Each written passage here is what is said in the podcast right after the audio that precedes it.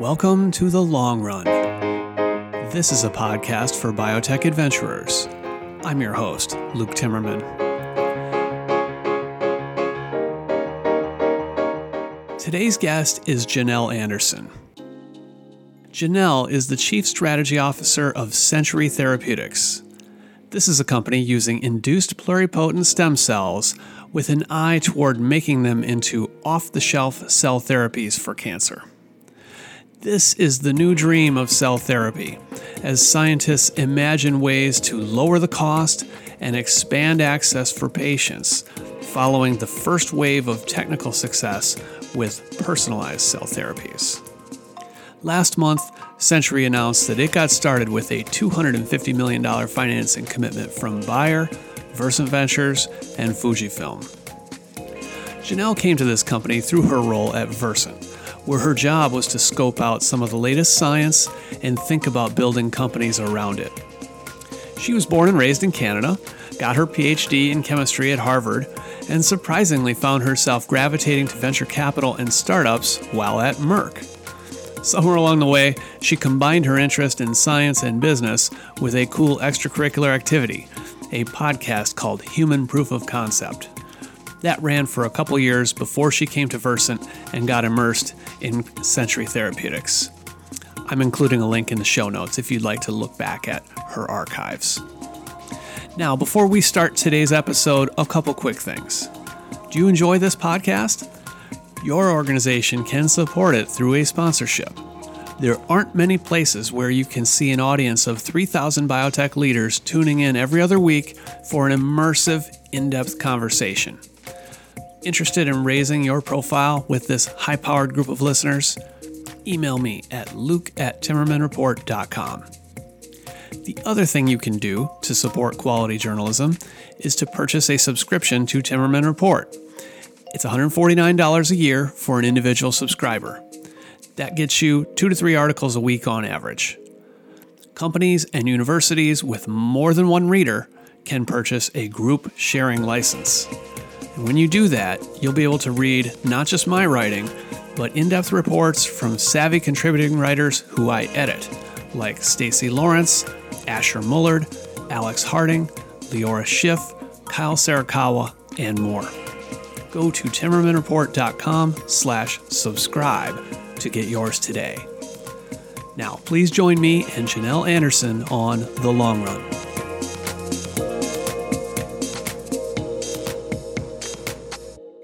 Janelle Anderson, welcome to the long run. Thanks, Luke. So, Janelle, um, you know this as a former podcaster uh, that you um, I've been looking to have you on this show for some time. Uh, you were something of an influence to me when I was thinking about putting together this show in this format a couple of years ago through your work with the Human Proof of Concept uh, podcast. Uh, so, uh, which I thought was great, and it was sad to see it go uh, when you took a new job in venture capital. You kind of went away in stealth mode for a while, and now you've come back with uh, this new off-the-shelf cell, cell, therapy company, Century Therapeutics. So, um, we got a lot to cover uh, in today's show. But uh, I just want you to know from one podcaster to another, thanks for what you did there.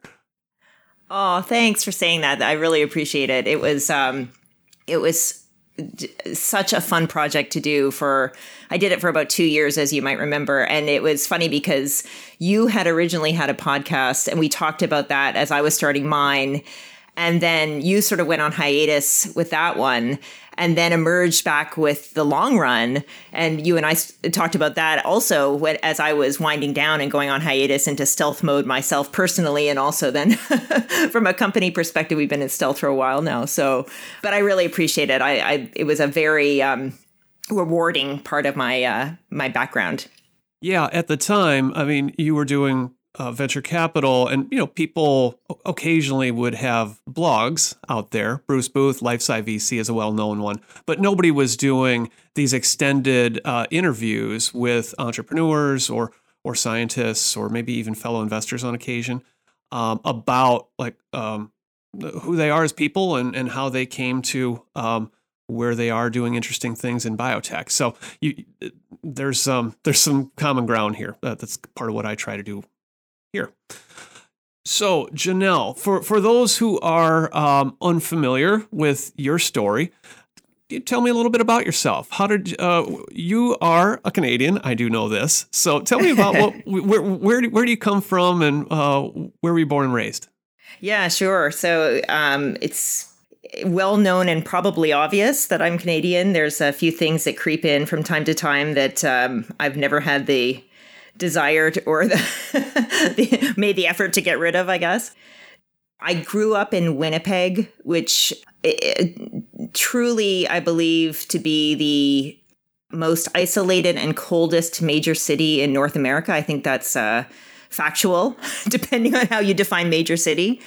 And it was um, formative. That was a formative experience to grow up in such a place. And um, you interviewed Mike Gilman. He's a fellow Winnipegger. We uh, we definitely high five each other when we when we find each other out in the world, and especially in the biotech world these days. Now you are a, a, a different generation from Mike, though. So, what was uh, your uh, schooling experience like there in Winnipeg? Yeah, I, I, so I went through the public school system, and I'm a I'm a believer in that. It was um, enriching and everything, but at, at at some point I realized, you know, there's not a there's not a lot of spread here where everybody feels very average and I wanted to I definitely had, you know, feelings of wanting to break out a little bit. Again, maybe that's because I was living in a pretty isolated place. It was hard to hard to break out and so you really wonder what's on the side of this wall, uh, on the other side of this wall.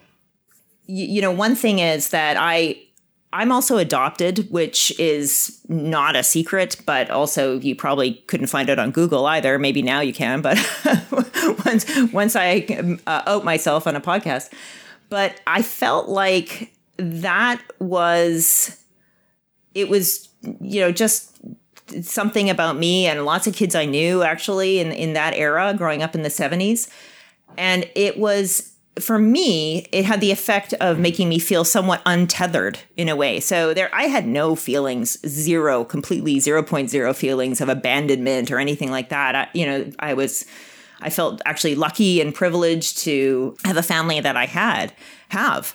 And uh, however, I did feel like, oh, but, you know, just because my relatives do this, you know that's not that that's not in my dna i could do something different and so i think that kind of colored my ambitions from a from an early age funnily enough i certainly wouldn't have realized it at the time but i just think that comparing myself to others i felt a, a little bit less bound your genes weren't your destiny. you you could do yeah what, yeah, and I had no wanted. idea what they were. Yeah, well, they could be anything. Um, did you have siblings? Genetically, I do have some half siblings. I didn't know them until I met them when I was 30 years old. But I was raised an only child, which is also a formative, you know, has its own effects, right?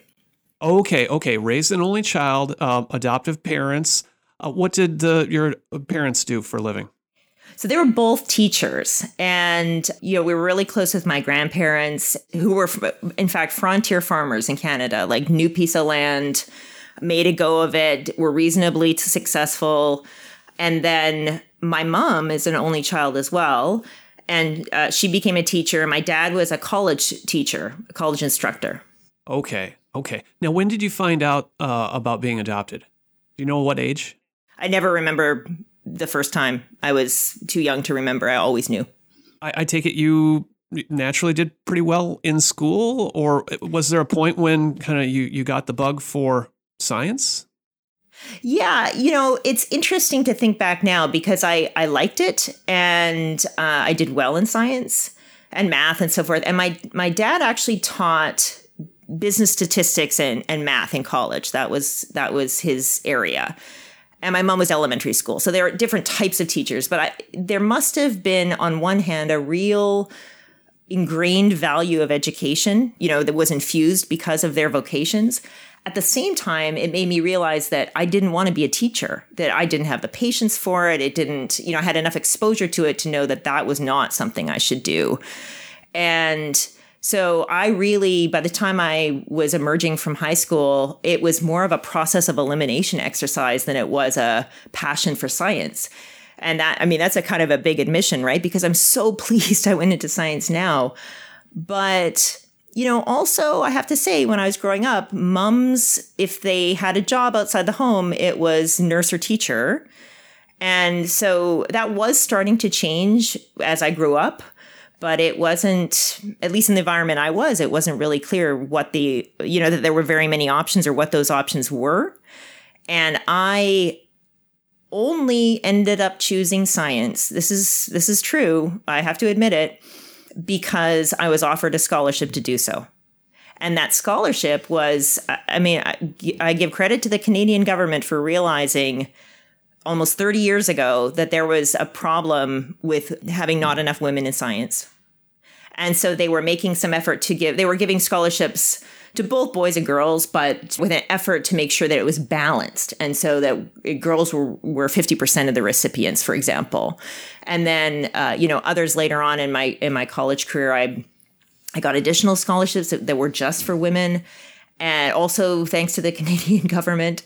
And those made the entire difference. I probably would have gone into arts instead of sciences because it was not an obvious choice. I was, you know, able to do different activities and and I even contemplated going into music to be honest with you when I was a when I when I was a kid and I ended up choosing science because I got paid to do it. And by the way, like just to just to level set American listeners, college in Canada to some extent now certainly and definitely back then was you know, this was not a $50,000 a year sort of venture. It was a couple of thousand.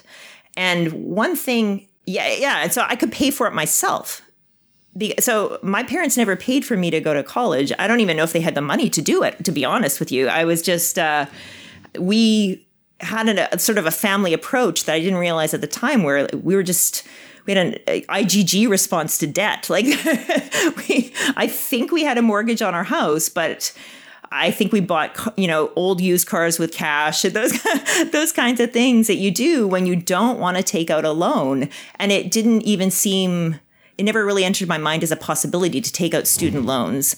And with scholarships, I didn't have to. And, and the, the amount was far less than we think of now in the US. So it was all possible to do it without debt. So were you were you just like a, a straight A student in uh, high school, like experimenting with lots of different subjects, seeing what was interested, and then someone like th- there was this program in Canada to advance women scientists, and I don't know, maybe a teacher or a guidance counselor told you about this and said, "Hey, Janelle, you might want to apply for this," or how did that happen? Yeah, yeah, it was pretty much like that. Yeah, I, I was um, I had a lot of interests. They were pretty broad, and that didn't help me narrow things down at the time that I needed to narrow them down and make a big decision. But it was, yeah, I wouldn't credit the guidance counselor at my high school to, to be to be frank. But uh, we all, it was a well enough known program at that time uh, you know, I think it may have been automatic. Actually, I don't think you had to apply for it. It was just, you know, if you were going into science and uh, you your grades were at a certain level, and you managed to keep them at a certain level, you your tuition was paid for. Interesting. So, like full ride, and you could go to um, the. Uh, you went to McGill, right? I mean, the big city, Montreal. I mean, well, great school. It's a long way away from home. All that sort of, but not exactly. I actually started university about two miles from home at the University of Manitoba. And uh, because actually, the, the scholarship I was referencing, you could take it anywhere in Canada. And so it didn't matter where I was. But I, it didn't really occur to me to go anywhere else. Isn't that amazing? Like for all of the, for all of the desire I had to kind of get out and see the world, I didn't have the means to do it. And so it was absolutely unclear to me how that would ever work. And then after after a, a in fact 2 years at that university, I realized, oh, this money pays for my tuition. But I, I, mentioned I got a second scholarship, and that one enabled me to to actually live somewhere else, pay rent.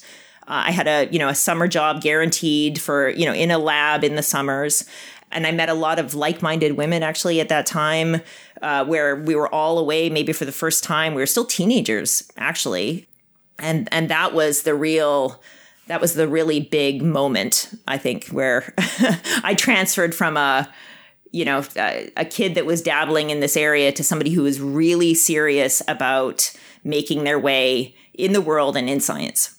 Okay, so you did a couple years at University of Manitoba, public university, and uh, and then that's when you made the move to McGill. That's right, and I had to go there. I remember I took a day off of my summer job. I traveled, which was not in Montreal. I traveled to Montreal. I went to see the chair of the Department of Chemistry at McGill, and I talked him into taking me three months after the deadline for transfers and that's what I had to do. pretty persuasive. yeah, it worked. It worked. But you know, there's um, yeah, I'll take credit for doing it, but at the same time, I didn't realize that he had, you know, he had a favorite student that I was very similar to who had just graduated and left. And so when I walked in, I think he saw like a duplicate of that person coming in and saying like, I'm you know, you, you might have lost one, but here's another for you. And and because I brought my own money and, and things like that, it was it was maybe a feather in the cap of the department. And I yeah, I managed it. I found the person who could pull the strings, and he did it for me. You and I are about the same age, so this would have been something like early to mid '90s. You're doing your undergraduate research. Did, were, were um you said science, but were, were you beginning to narrow in a little more specifically on the area that interested you at McGill? Yeah, I was. Uh, so I was actually double honors in physics and chemistry for a period of time, and then I decided to focus just on chemistry. And and part of it was because it was a central science, right? We could like to call it the central science, and so this is another area where I, you know, I probably wanted it all, right? I wanted to, to think about biology and I wanted to think of physics, and chemistry allowed me to do both of those things on either side. Was this where you kind of began to become a little more directed toward the pharmaceutical industry, or did that come later? I would say that came later. And part of it was because I had more of a, I think, a puritanical view about industry at that point, And I really felt you know, science was science for science's sake. and that, you know, it was um, starting to become questionable when you applied it to something. Well, that attitude was pretty pretty common in academia, especially yes. then. Still is now yes. in some quarters, but that would have been in the air. Yeah, that's right. That's right. And I, I definitely prescribed to that at the time. Okay. Okay. So how did you end up going to Harvard? So I finished up at McGill and uh, applied all over the place. I actually had a um, one of my mentors from my the summer job that I had gave me the piece of advice that I should go to the best American university I could get into. And and this is a Canadian guy telling me this, right? So it was uh, I, I took it pretty seriously.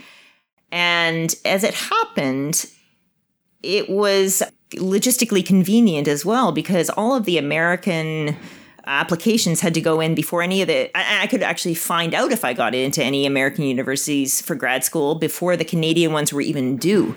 So I could use all of Canada as a safety school. It sounds terrible, right? But it was the way the timing worked. Whether I had taken his advice or not, I could have I could have done it this way. Did this guy say why he wanted you to go to America?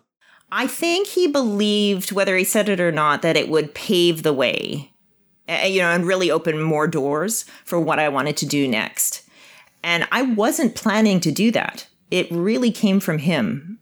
I was thinking I could use graduate school as a chance to, again, I had these visions of seeing the world, and I, I had never at that time been outside of the US or Canada.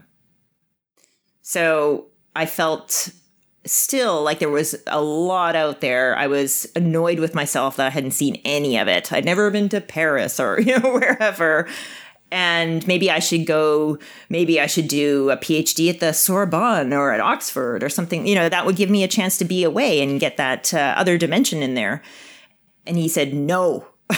he told me, I remember very specific, specifically, he said, that's a crazy idea. I've been to Paris 25 times and that's not you should go there on vacation or whatever but you should go to america to do your graduate school interesting go to those one of those great us universities with a hundred years and plus of um, investment in research and and then that will be your ticket to the world. That's it. Maybe you can come back to Canada and, and do something else here or or go elsewhere then.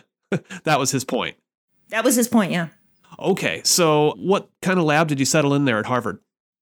Well, first of all, I did take a year off because, uh, again, I as I indicated, I was um, pretty dissatisfied with myself that I had never been outside of North America.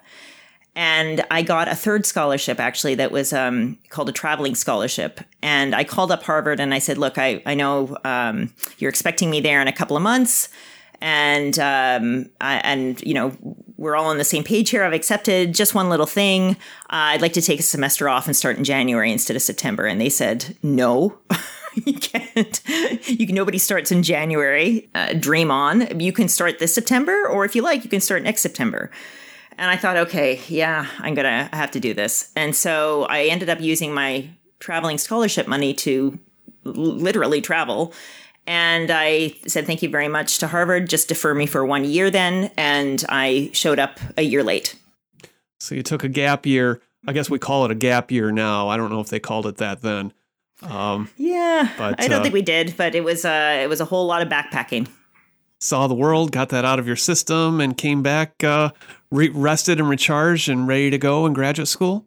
That's right, with a whole other suite of experiences, and you know, I made that comment about Paris. That's where I flew into. Paris first, and after that, I I don't know how many other countries I went to. Ended up seeing a lot of. Um, I mean, Western, but also Eastern Europe, the Middle East, Southeast Asia. I took the Trans Siberian train from Beijing to Moscow. Like, I did everything I wanted to do. And then I came back ready. I mean, obviously, people do it a lot, but um, I highly recommend it. It was really, really valuable. And the joke now is, you know, in, in being in BD, and doing a lot of negotiating, I think, wow, you know where I really cut my teeth negotiating was the Middle East. when I was traveling alone as a 22 year old woman, that was when I was really negotiating. yeah, yeah. Um, that that takes a certain amount of self assurance to do that. It was fun. Probably a good sign. Well, okay, so um, you go to graduate school. Um, was um, were you thinking that you would pursue a long term career in academia, in science, or how did you make that shift toward industry? It's a great question, and one I'm I, I am asked a fair bit actually because obviously people have these thoughts if they're if they already find themselves in graduate school i joined the whitesides lab when i was at harvard and you know, George was larger than life. He was sitting on the GM board at the time, I believe. He had an enormous reputation, had started multiple companies. You know, uh, Geltex ended up becoming Genzyme. Uh, you know, he was to us human, but to the world, you know, really an important person. And so I was, I'm glad that I went through his lab but it also gave me additional breadth and so I didn't really go in thinking I wanted to be a professor. And when I was there, I realized I definitely didn't want to be a professor. It just didn't, it wasn't a fit. George would have been one of these people who didn't subscribe to the kind of anti industry bias, right? Mm-hmm. As someone who had spun out his inventions into the business world, he, he saw a, a role or a relationship between these two areas. He did, that's true. But also for me, for whatever combination of reasons, I, I was really I was really starting to pinpoint that that what made me most interested about chemistry is how small uh, well how molecules interacted with the body and so essentially i mean I'm, i guess i'm describing pharmacology in a way which wasn't where I, I wasn't in the medical school or whatever i wasn't doing that kind of phd but it was always the question I was asking: how uh, if I had to write a um, an essay on a chemistry topic, that's what I would choose, right? Even in undergrad, and so I was already thinking about drugs by the time I was. I remember asking George questions about, uh, you know, do you do, are you doing drug discovery, would you say? And in many ways, you could you know, construe it as that, I suppose. But George was doing so many different things that you could really join the lab and find your way around to do almost anything you wanted. And that enablement was one of the things that really drove me to his lab in the first place. It, you know, it happened to be true. I ended up doing a lot of more nanotechnology, microfluidics, so almost engineering type projects when I was there. But I was getting more and more interested, like you were just pointing out, in the in the potential of industry. And so as I was going through, all things being equal, I probably would have gone either into a high tech startup or a biotech startup. And keep in mind that this was the late 90s, right? And so the economy was raging, things were really good. If you were in school at the time, you were saying, like, how fast am I going to get out of school? Because I want to be in, you know, I want to be in the working world, that they, there's so much to be done there. It's really, really great. And we hadn't hit the skids in 2001 yet so that was yes, that was all part of the graduate school experience. So you get your PhD in chemistry from Harvard, the Whitesides Lab, no less. Um, this really is um, a, a pretty good ticket to punch to go around the world. You could do a lot of things with that. But then, like as often happens when people get to the end of graduate school, they wonder, okay, what am I really going to do? and I think you you went to consulting, right? Yeah. Yep. I went straight into Boston Consulting Group. I didn't do a postdoc, no nothing. Why'd you do that? Yeah, it was a big decision. As I mentioned, I was already leaning towards industry for sure. Uh, there was no question I was not going to go into academia. I just didn't find that appealing for me. But I started questioning if I'm if I'm already intent on going into industry, why stop at a scientific industry? Why don't like how do I know I wouldn't want to be in banking or you know, or retail or whatever? Uh, and going into going into management consulting gave me the chance to really explore projects in all of those areas. In fact, I couldn't have. I, you can't even avoid it, right? You, you have to do projects in all of those types of areas. Um, it's like a punch card, but not, not quite. But I so that became really appealing. But I, but again, there's a there's a base level here as well where I did a PhD and not an MD because I got a small stipend for doing a PhD and I would have had to pay for medical school. Again, debt was not something that I could possibly imagine how that worked. So I, I couldn't, I, I, just felt, well, I, I'm limited. I can't do an MD. I have to do a PhD. But it's great. It's a ticket to Harvard and it's wonderful. And this experience will be fantastic. And, and so similarly, when I'm now thinking about what to do after graduate school, and a postdoc is pretty similar to the, I mean, uh, maybe maybe 2x the stipend I was getting for five years at Harvard. And then you compare what it what it's like to go into management consulting and and be gainfully employed with a you know with a really significant paycheck. That was I again, it just sounds like whoever will pay me, I'll follow them. But that, that was a really seminal part of a lot of decisions, you know, in my teens and twenties. Postdocs notoriously live on starvation wages. Um, in those days, you know, it would it was seen as a a temporary kind of bridge to something else, uh, more gainful employment, as you'd say. Uh, but uh, yeah, another. But it also is is what a way of continuing one's graduate school education where you go, you know, you drill a million miles deep on a narrow topic, uh, but you don't get a whole lot of breadth often. Um, and postdocs, you know, can can be that way too. Whereas when you go to management consulting, this is different. Now you're uh, you're you're surfacing back up and looking around at a whole wide array of topics and make and forcing yourself to think more broadly. That's right. About what you can do with that PhD, that chemistry knowledge that you got. That's right. That's exactly it. And I, I have to say that the I, I wasn't there for too long before I realized for once and for all, oh, actually, I love science. And so it took going that broad to realize it's where I wanted to be, right? Because when you're in the middle of it, sometimes you don't see that. Again, I came out of um, came out of high school. Well, that seemed like the that seemed like the best choice I could make, and so I, I liked it. But I liked other things as well. Well, I didn't like everything by the time I got into management consulting. I didn't like working for a, on a banking project or, or what have you. Those were not intriguing to me. I didn't like it. I liked working for pharmas and biotechs and, and those clients. And I felt like I have, I, I had more value in that I had one foot in the science and I could, I could, you know, speak that language, of course, and one foot in this new area, new to me of business. But mostly I just realized about myself I didn't ever want to lose having one foot in the science. And that was the most valuable lesson I probably got the entire time. It was eh, fantastic.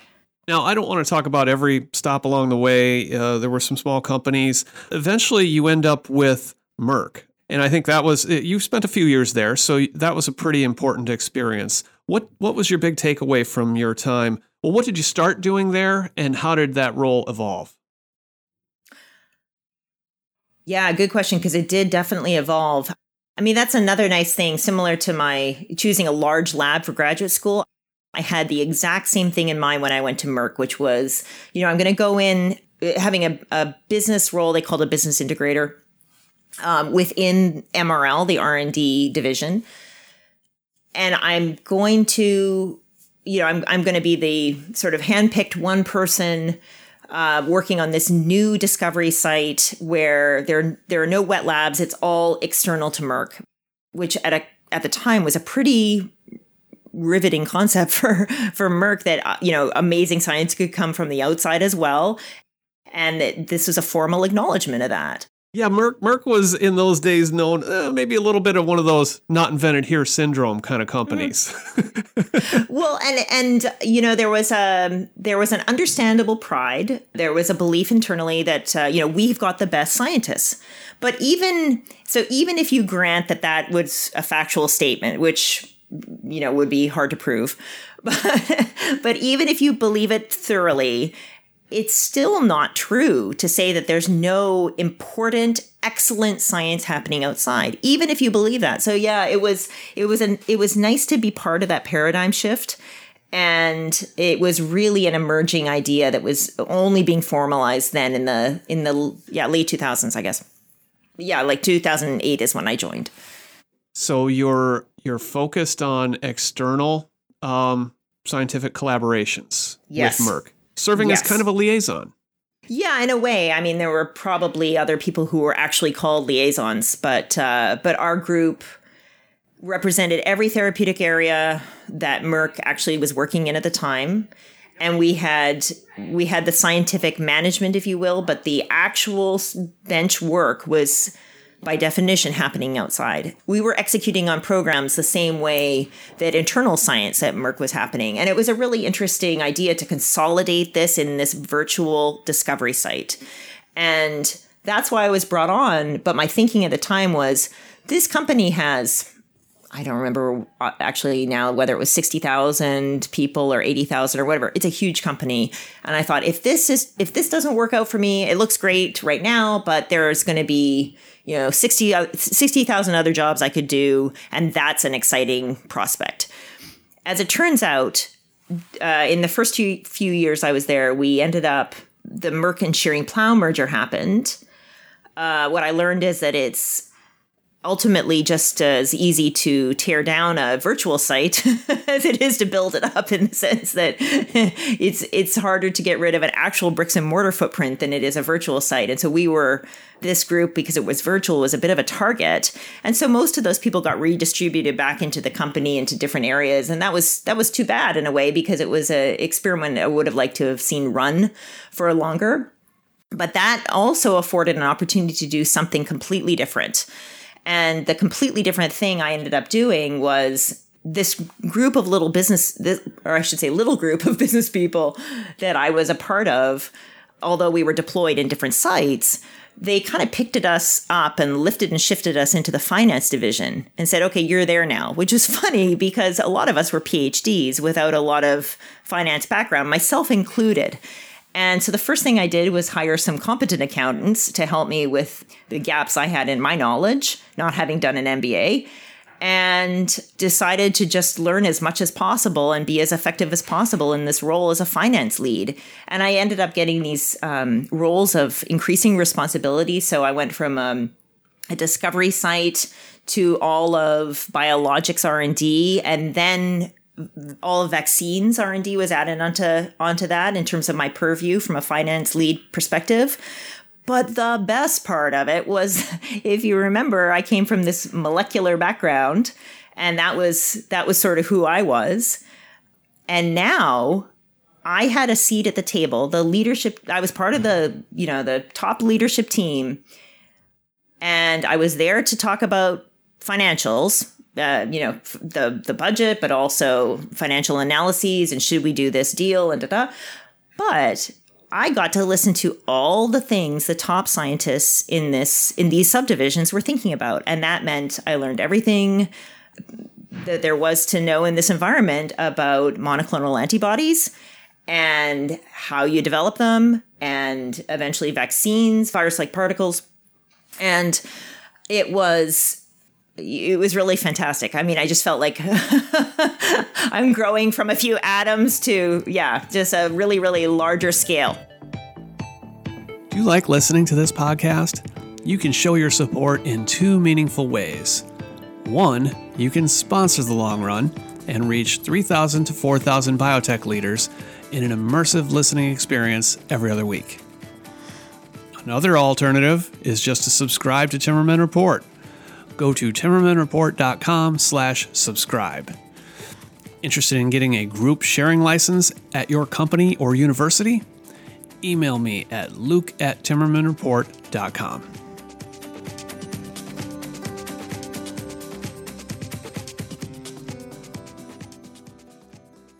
When, when you first said finance, like coming from a scientist's perspective, I mean, that might sound like it could be a dead end. Like that could be bean counting, you know, uh, making sure that, you know, these collaborations are not overspending their budgets. And, um, you know, if we're going to negotiate the collaboration with little biotech company over here, you know, here's what the upfront ought to be and the milestones, et cetera, et cetera. I mean, that could, that could be kind of dull numbers land, I guess. Uh, but you, you're, this actually turned into like, um, a, a really good way for you to get exposed to uh, lots of science within a big company like Merck's portfolio and how they thought about, um, you know, what what is a biologics uh, collaboration? What does that look like compared to you know a small molecule collaboration? That's right, and also, I mean, some parts of the finance the, the, pure finance part of my job were dull. I won't argue with that. But the but all of the other all of the other components were so you know were were so fulfilling. Uh, it, it, was a, actually a really really deep and unforeseen learning experience. Now, how did this morph into corporate venture capital? Because that's you know more recent history now. Yeah, it's funny, right? So um, I remember sitting in a meeting shortly after the merger with Schering-Plough, and you know we were doing some we had already been reshuffled uh, as i mentioned but also now i'm in finance and there was one bullet point on one slide in one meeting that my manager, who supported the head of our MRL and reported to the CFO, somehow on on that slide there was a comment about you know one of our corporate objectives objectives is to support the the new venture fund. And i swear you know, I had already gone, we didn't touch on it, but I had gone from management consulting into venture capital and then into Merck. And I felt like I'm the only person in this entire company, which is now over 100,000 people, that has any venture capital experience.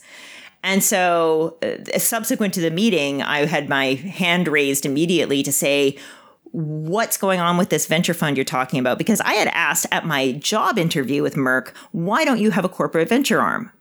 And so I was thinking about this stuff, but I think, uh, to be honest with you, I think I was off on maternity leave or something when there was one meeting with the you know outgoing head of MRL and the incoming head of BD or some you know some flux of people in some meeting, and actually, I think it, it was with Ken Frazier, and there was the the idea brought up.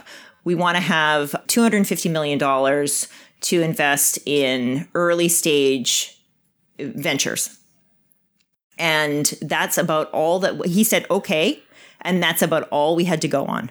And so that somehow made it into a bullet point. I saw that bullet point and I went to the powers of B and said, get me involved in this. I really, um, you need me. I need this. This sounds great.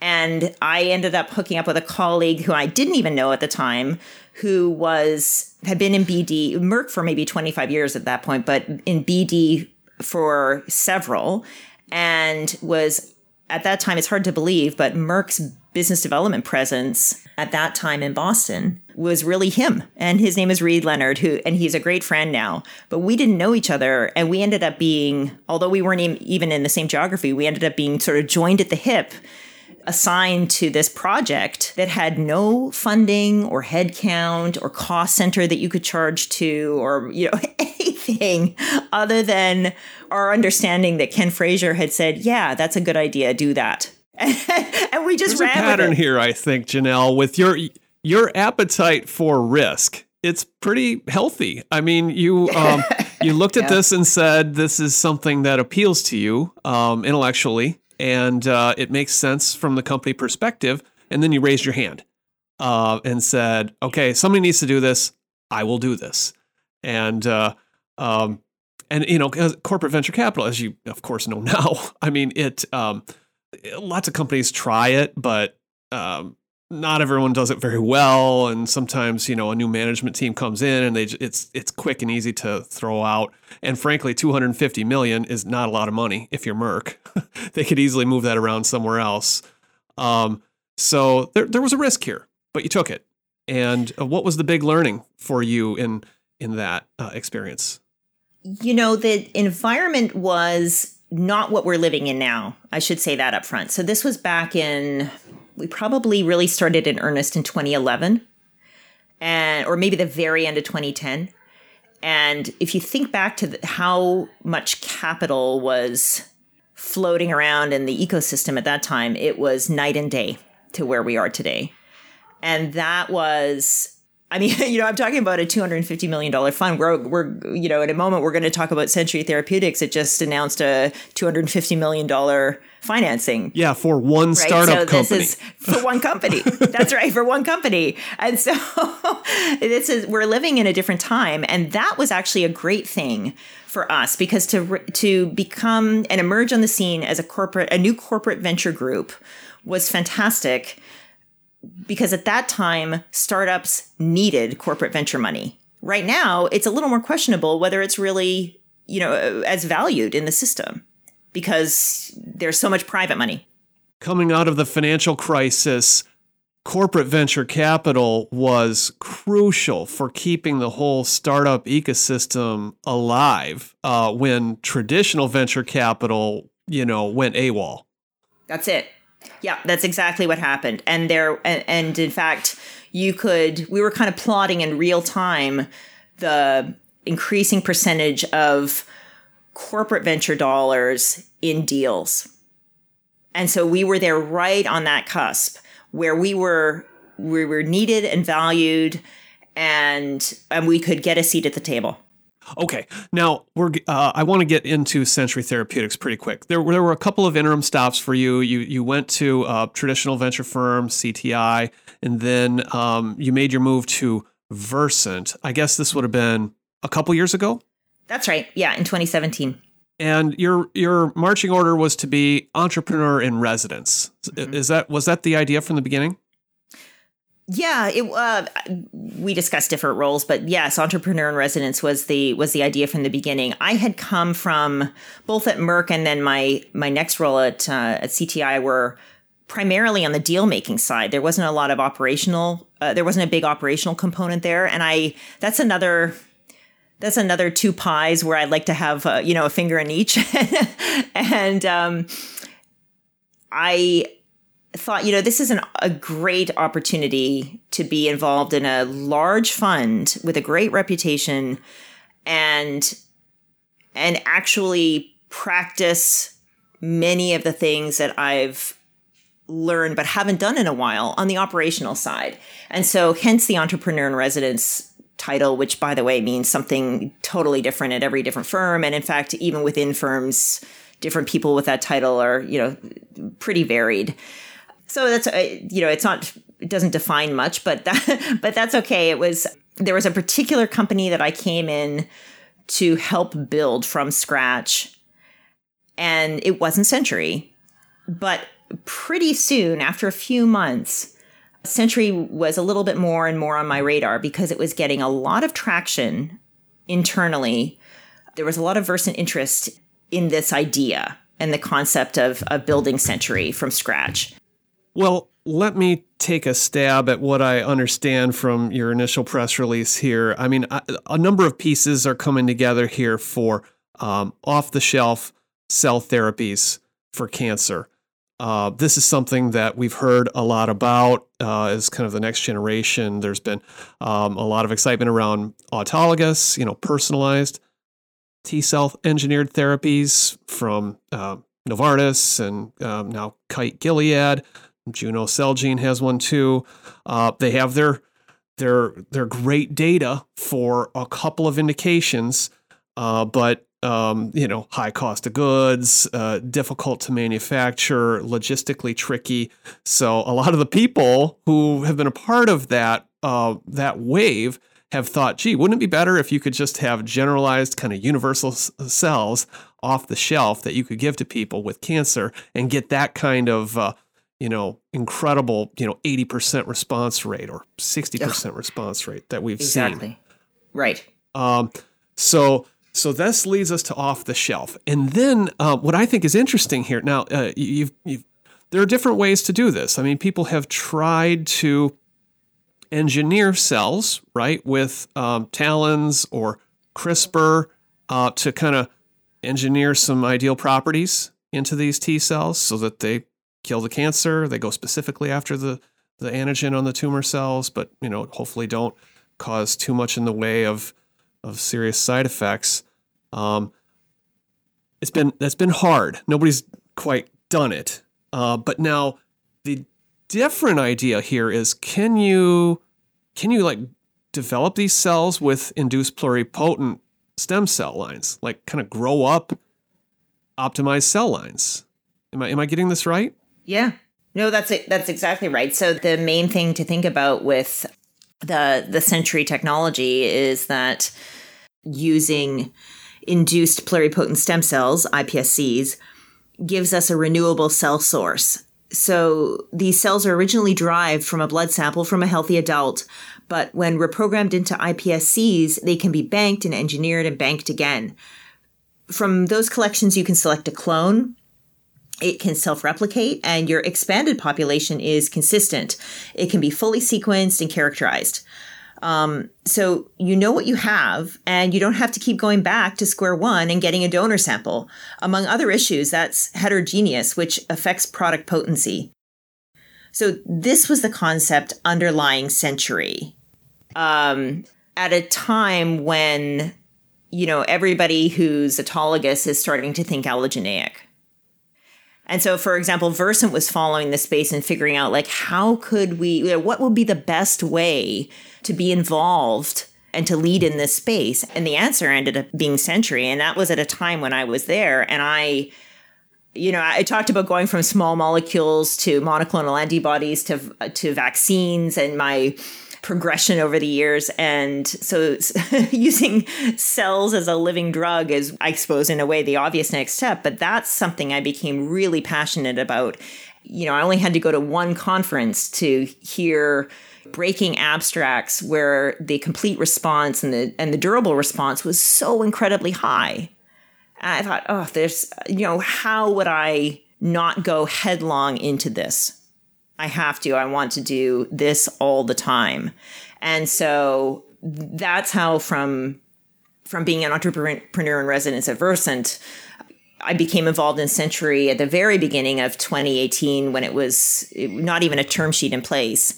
And you know, and kind of the rest is history, as they say. So now I'm a, I'm actually a permanent employee of of Century. That's where I'm uh, now and in the future. I want to ask you about how that company got set up in a second, but uh, key component there, there's three crucial parties that came to the, around the table here. Versant Ventures being one, experienced with uh, venture-backed startups, uh, putting together teams, licensing technology, getting it going, all that stuff. Uh, you've got um, Bayer, which is a big pharma partner that can bring some money and some development horsepower, presumably, as you get further along. Um, and but but crucially here, you got to have an IPSC provider, and that's Fujifilm Cellular Dynamics. Now, this is the one I, I, actually covered Cellular Dynamics. It comes out of you know I'm a Wisconsinite, and so I've covered that company that came out of Jamie Thomson's lab at the University of Wisconsin. Uh, you know, pioneer, of course, you know this in, in embryonic stem cells and induced pluripotent stem cells. They you know they struggled to get some footing as a company for a while. I mean, they were coming up with differentiated IPSCs for you know drug testing, whether they be neurons or liver cells, heart cells. Um, and I, I, think they've they did okay with that. Fuji, but then you know I remember toward the end they came up with some what they called universal cell lines that um, could basically evade immune surveillance. They would be not rejected.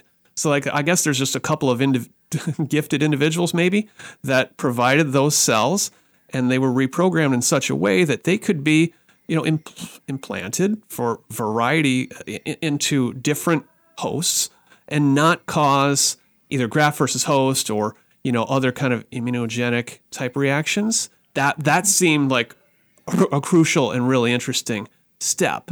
Um, was that um, was that an important one? And, and what came later? Having stealth technology is absolutely critical for an allogeneic therapy right? I mean, it's by definition.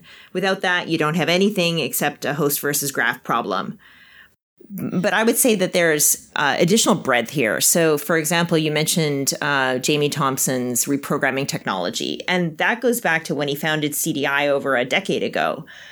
You're right. There's way, there's several different directions you can take that. But now, fast forwarding to 2019, what's amazing is that the differentiation technology and the commercial manufacturing capabilities that reside there, there's a, a really integrated enablement that comes with being a partner of Fuji CDI. So that was what was initially captivating to us and, and remains that way. You know, we're we have a great partnership and it was extremely important because you can imagine that Century was able to hit the ground running scientifically as soon as founded a lot of people thought in the early days of iPSCs that they would form the basis for regenerative medicines. You know, you come up with new neurons and inject them somehow for patients who, uh, you know, with Parkinson's, or maybe you you you create differentiated pancreatic islet cells and use those for diabetes. None of that stuff has really worked out, but that imperative, that that goal, um, forced companies like CDI, uh, in particular, to invest in some of the the GMP cell production facilities necessary if you're going to do such a thing consistently with right purification to FDA specs, all that, right? Yep, exactly. And that's that's still an ongoing area of research, of course. So not to say that it's not going to be you know extremely fruitful in the long run. We're uh, so Century is oncology focused.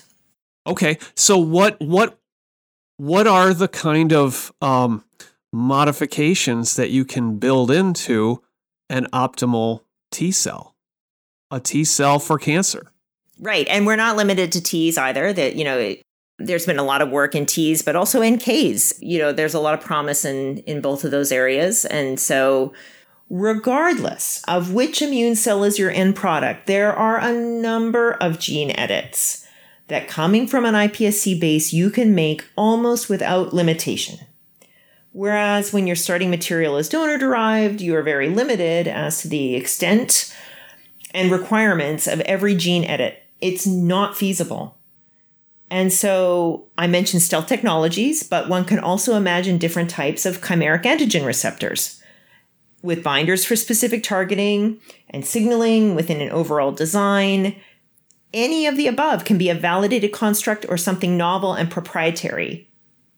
There's also more engineering I won't go into explicitly, but consider the modifications required to overcome exhaustion, certain toxicities, and the suppressive microenvironment in solid tumors. There's really, the sky's the limit in terms of how many and what types of gene edits we can make because of the base technology. That's really a competitive advantage here. So I'm guessing you can imagine combinations of things. So, like with the first generation autologous, they've been aimed uh, successfully at CD19. Uh, and if you deplete the heck out of CD19, you know, it's generally okay. um, we've seen some other things with, um, you know, neurotoxicity and such and cytokine release uh, that, you know, people want to keep a very close eye on and, and mitigate and reduce. But, but, um, you know, finding the right antigen um, is obviously very important. Um, there aren't that many of them that are super specific, but you know, is there a way to like come, maybe maybe come up with a couple different uh, off the shelf cell lines, one that dials up the tumor killing, and another that might um, tamp down the potential wild autoimmune reaction. You know what I mean? Right. And you don't need two cell lines to do that. You can do that in the same cell. There's a lot you can pack in there. To me, that's the beauty of it, right? I, it's a really multidimensional problem that that, that we're working with here, where a small molecule drug uh, or a monoclonal or, or different type of biologic is um, pretty uh, unidimensional. There's a lot of things that we can pack in a cell or take out of a cell, as the case may be. And so you, you can grow these up consistently at scale, presumably a lot lower cost. This is partly what you know Fujifilm CDI has been working on for a number of years. Exactly they're really the leaders in that. Now, 250 million. 250 million comes to work in this, uh, you know, in a, in a company that's still, I mean, very early, right? I mean, all of this is preclinical. That's right. You know, that's a lot of money. And, you know, I think once upon a time, uh, as a younger reporter, I would, you know, put a lot of legitimacy in, wow, you know, prominent, smart people putting lots of money into a concept. That must be like really interesting and have a lot of potential. Well, yes, but it also creates a whole lot of pressure to um, to really hit the ball out of the park because anything less than a, a billion dollar acquisition or IPO is not going to cut it. Um, so what what uh, how do you balance these two things, and what what do you have to do there at Century to make this work? Well, part of it is there's that somewhat validation of the of the promise and potential of the technologies that we're bringing together under one roof. You know that's the a good side of it. You're you're right it puts the pressure on but in another way it also takes the pressure off. We can use these proceeds for years and build our team internally really pretty quickly. And so we've got when you think that we were really only 3 people probably on January 1st technically and then now we're about 23 people or whatever it is today I'd have to I'd have to check. You know we've already been growing quite quickly but that internal r&d structure is and will continue to be the majority of our of our people. And as i said we hit the ground running a while ago but these proceeds will allow us to grow as quickly or even more quickly so that we've got all the experiments going at maximum acceleration so we can get to product as soon as possible. It's really a sign of the times. This need to be aggressive at a time of so much potential and so much competition, both in the technology and for the people. I mean, I know you got Hy Levitsky, the former CSO at Juno, to come in there That's on right. this startup team. I mean, I, I suppose like absolutely ha- having the money and the ability to really execute quickly uh, probably factored into his decision somewhat. You'd have to ask him, but I'm sure, I'm sure that it did. I'm sure that it did. So there's, you know, there's a desire to be not uh, capital limited and focus that on accelerating to the clinic. And so that's that's what we're doing now. And by the way, the f- I mentioned bringing a lot of technologies under one roof. And that kind of platform build out so that we have everything we need. I'm not saying that, you know, we, we could have 100 people and still not be able to be developing everything internally ourselves. That's where BD is so important, right? We have to be collaborating with the outside world.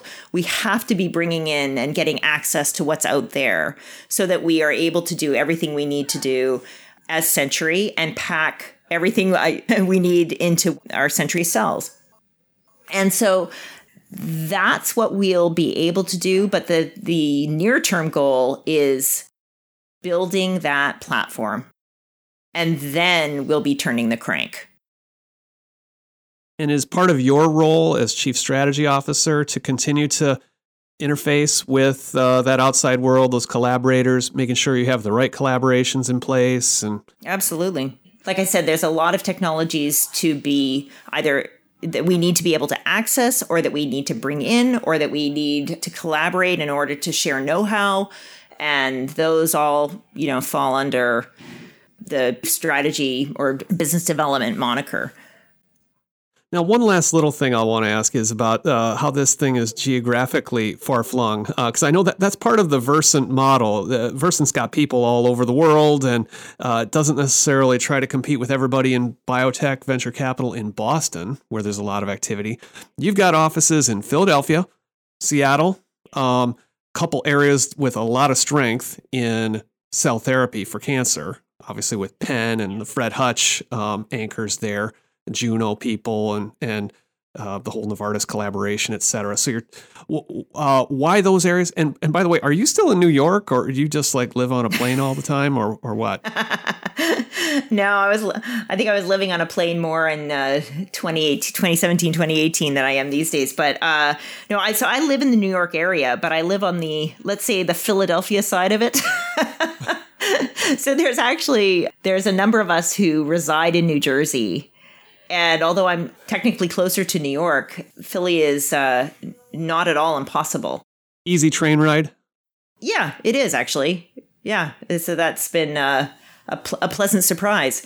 And you're completely right about the cell therapy focus and depth of expertise that is in Philly and Seattle specifically, which are which is part of the reason that we're headquartered in Philly with a Seattle site um, that's on the way. So yeah, that that's really the reason for that. That doesn't mean that we don't have collaborators all over the place. You mentioned Wisconsin, but also, you know, our founders are from are from Boston and from the Bay Area. So the, the we bring in the usual suspects as well, right? In terms of geographies. Yeah, yeah, you guys are good customers for um, the video conference companies. Are we ever? Yeah, no, we totally rely on that. But the other thing is, I mean, we try to be, I will say that there's, it's so nice to be a part of a company from the very beginning. Not just because you might contribute to how the culture emerges, but because you see it emerging and we're really focused. I just want to make a make a comment because we're thinking of geographies and so forth. We're really focused on patient access down the road. And the whole dream around allogeneic, this, this sort of universal off the shelf, is that it can be universal in another way, right? You don't have to be within 50 miles of Boston or LA or, or, or, a big center where there's a you know there's a clinic because you're going into because you need an autologous product with with an allogeneic product you don't need that. That's the beauty of being off the shelf. And we feel like well there's such an, an opportunity to reach so many more patients that way. You know even if you were just thinking about rural versus urban populations in the US then uh, you pointed out the cost is a, on a completely you know that's a completely different equation with allogeneic. And so that also inevitably will allow us to access more patients. But beyond even those two there's also the fact that We've been traditionally focused in cell therapy on hematological malignancies, and there are really good reasons for that. But there's no biological reason that prevents us from going into solid tumors, especially when you can make the kinds of gene edits that we can make you know with ease because we can keep relying on a re- renewable progenitor cell and that if when you think about it there's about only 10% of cancers are heme and the other 90% is solid. So think about again the patient access that comes along with that. This is we're trying to make a major play with a great big vision. And that that speaks to the great big amount of money that it's going to take to get us there. Well, um, it's a it's a great challenge. It's worth um, rolling up the sleeves, spending a lot of money, putting putting a lot uh, at risk, especially when you think about the potential for a lower cost uh, cell therapy that really more likely can reach a large population, both in the U.S. and other countries of the world because anything that costs over $100,000 or, or more, I mean, it's just, it's just not going to get to the masses. So I wish you best of luck, Janelle, with Century Therapeutics. Thank you for joining me on The Long Run. Oh, thanks, Luke. It's been a pleasure. Thanks for listening to The Long Run, a production of Timmerman Report. Pedro Rosado of Headstepper Media was the producer and editor. Music comes from D.A. Wallach. See you next episode.